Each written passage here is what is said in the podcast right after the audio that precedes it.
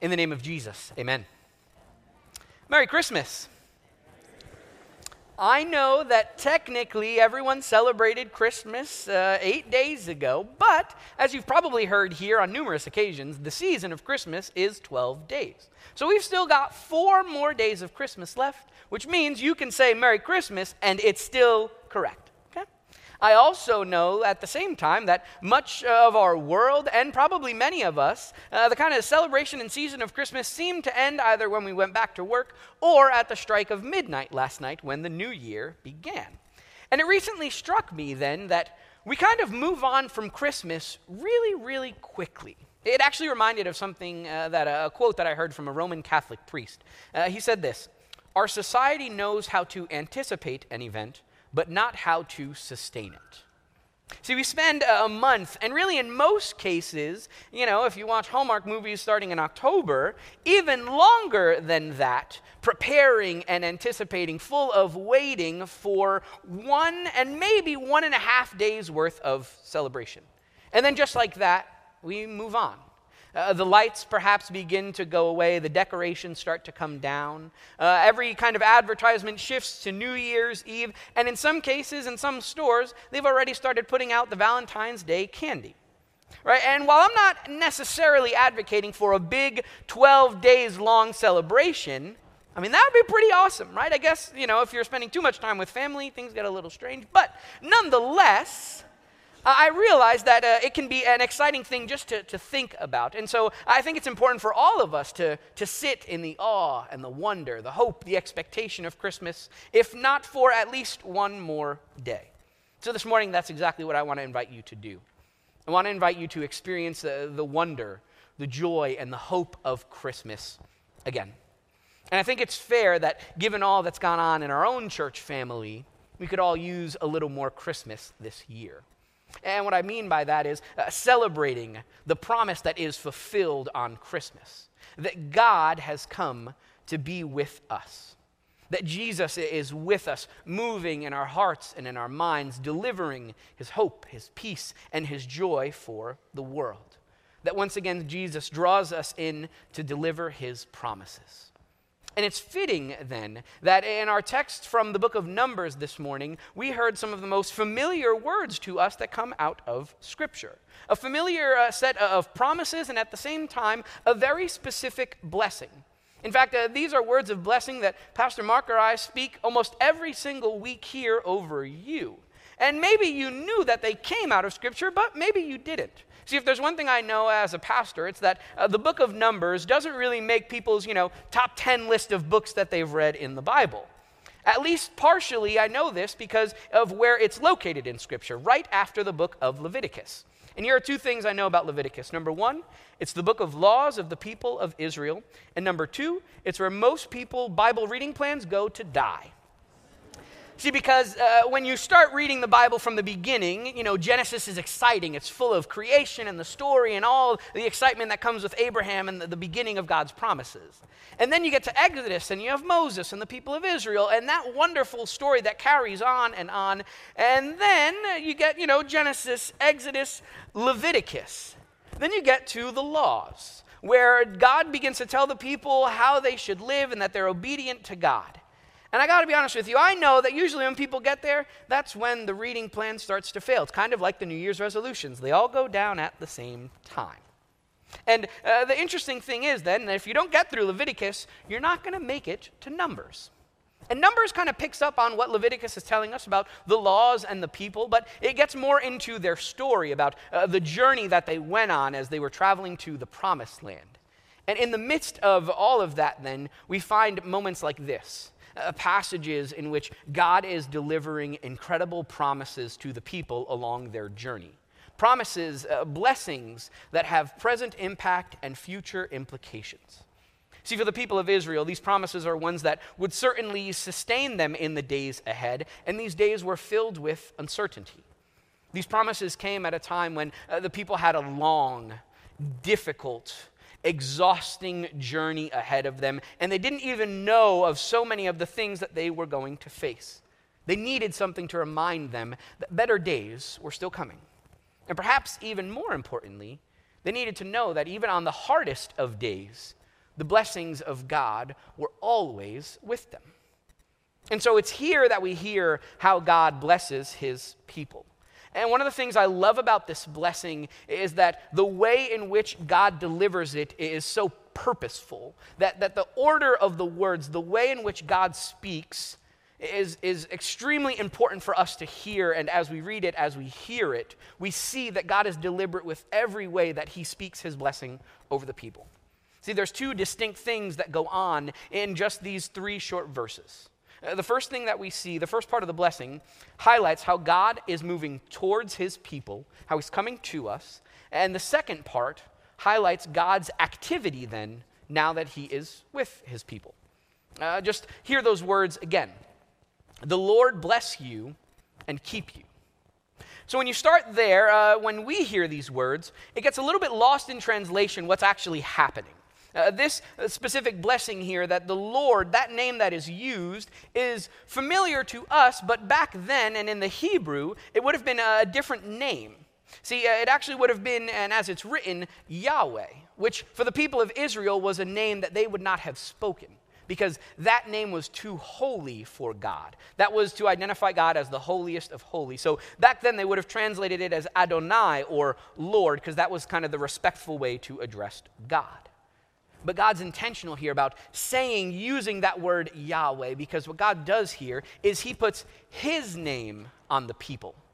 This is God's blessing to the people. And as I thought about this phrasing more, it struck me that this is kind of like uh, God's way of branding His blessing. Right now, in our world today, it's fair to say that uh, brands are kind of a common thing, and we all know about them. We all have experiences and feelings towards many of them. And depending on the brand that you wear, or that you drive, or that you use, uh, it can send certain unintended messages to people. For example, uh, when I was in sixth grade, I realized that all I wanted to do was wear Nike soccer cleats. That that's what I saw the best soccer players wear, and I convinced myself that when I saw other kids wearing those, that they must be pretty good.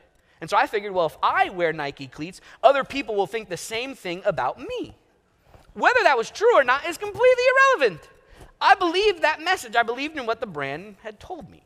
And my guess is you've all kind of had that similar experience in one way or another, whether it's a clothing company or a car or insurance or restaurants. Uh, when it comes to a brand, you all kind of know their messaging. And certain brands, you choose them over others for all different kinds of reasons or feelings, maybe even because you work for them. And at the same time, interestingly enough, the creator of those brands, they also have an intended audience. They have people that they specifically want to reach. Right? For Nike, it's people who uh, will never give up, who are always going to just do it. Right? Uh, for Adidas, it's, it's people who believe that impossible is nothing. Uh, for McDonald's, it's really people who love their food. You know, I'm loving it, right? For Burger King, it's people who want to have it your way, which I think we all kind of do in one way or another. Right, and the list goes on and on that all these brands come with a specific kind of message and they're trying to reach a certain kind of person. And along the way, then, what we begin to see is also that within each of these brands and this idea in our world, there's kinds of this, uh, this transaction of goods. That when you purchase something with a brand, you get to have it or consume it, and at the same time, the brand then gets your money and your recognition. But thankfully, that's not how it is when we talk about God. Uh, when I say that, that God is, is putting his brand here, that this is one of the incredible blessings of God to us, that the blessings of God are so much better than what the world has to offer. It's because when God puts his name on his blessing for his people, he has no expectation of getting anything back. The blessings that come from God to us are all about what God is giving to us. You see, church, uh, the blessings of God are not transactional, they are provisional. God puts His name on His blessing that He speaks over me and you, and it is a gift to us. It is God coming to us. And so, as He promises to bless us, He then promises to keep us. He performs activities among us. This idea of keeping us is most clearly seen in His protection over us. God promises to protect us, to, to protect us from e- harm and eternal damnation. And the truth is, we don't always see the protection of God because sin distorts our reality. See, the simple existence of sin causes us to experience pain and hardship and suffering and loss. But the promise of God is that He's still protecting us in the midst of those things.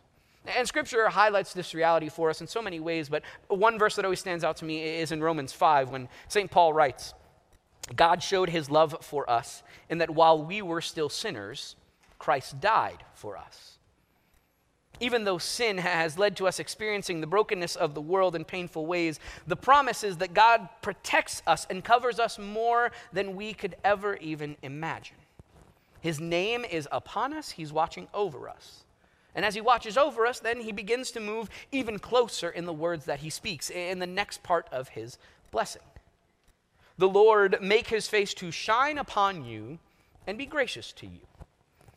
You know, if you look at the Old Testament, or perhaps you were to Google the face of God, there are lots of different passages and references that might come up. Uh, but one of the ones that stands out to me is in the book of Exodus, when uh, God is talking to Moses and he tells Moses that if someone sees the face of God, they will die immediately. And you kind of see that all throughout Scripture that no one should be able to see the face of God. And yet, here, God says that his face will shine upon us.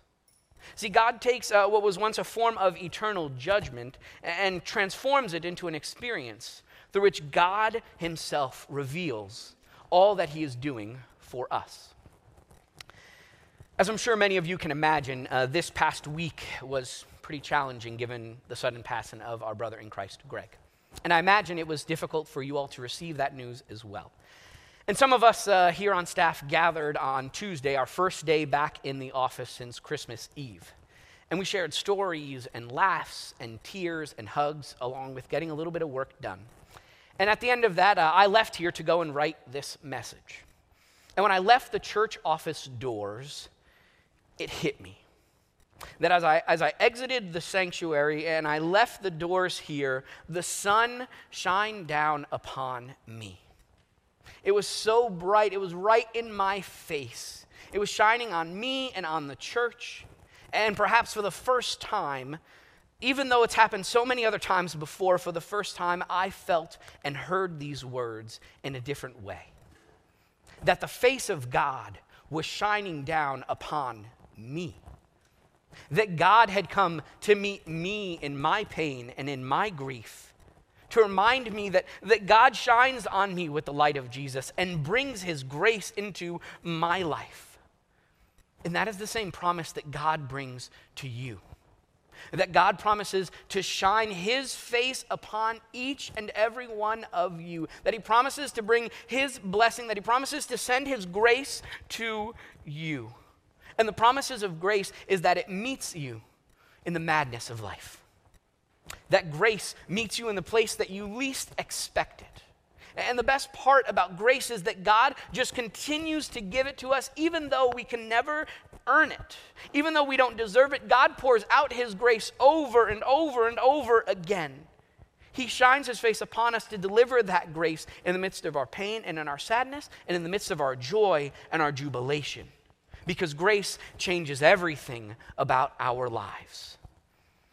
And with that promise of grace covering us, God comes closer once more. He, he transforms our lives again as He invites us to hear these final words of this blessing.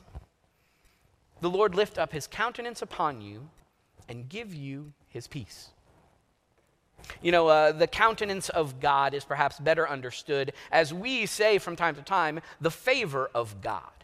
And so when God sees you, when He looks upon you, He has favor with you. He sees you with His favor. And I found a commentary explain this in a really interesting way because we don't use that phrase in the countenance of God in our everyday lives. But a commentary explained it this way that the people of Israel would have heard those words from God like this.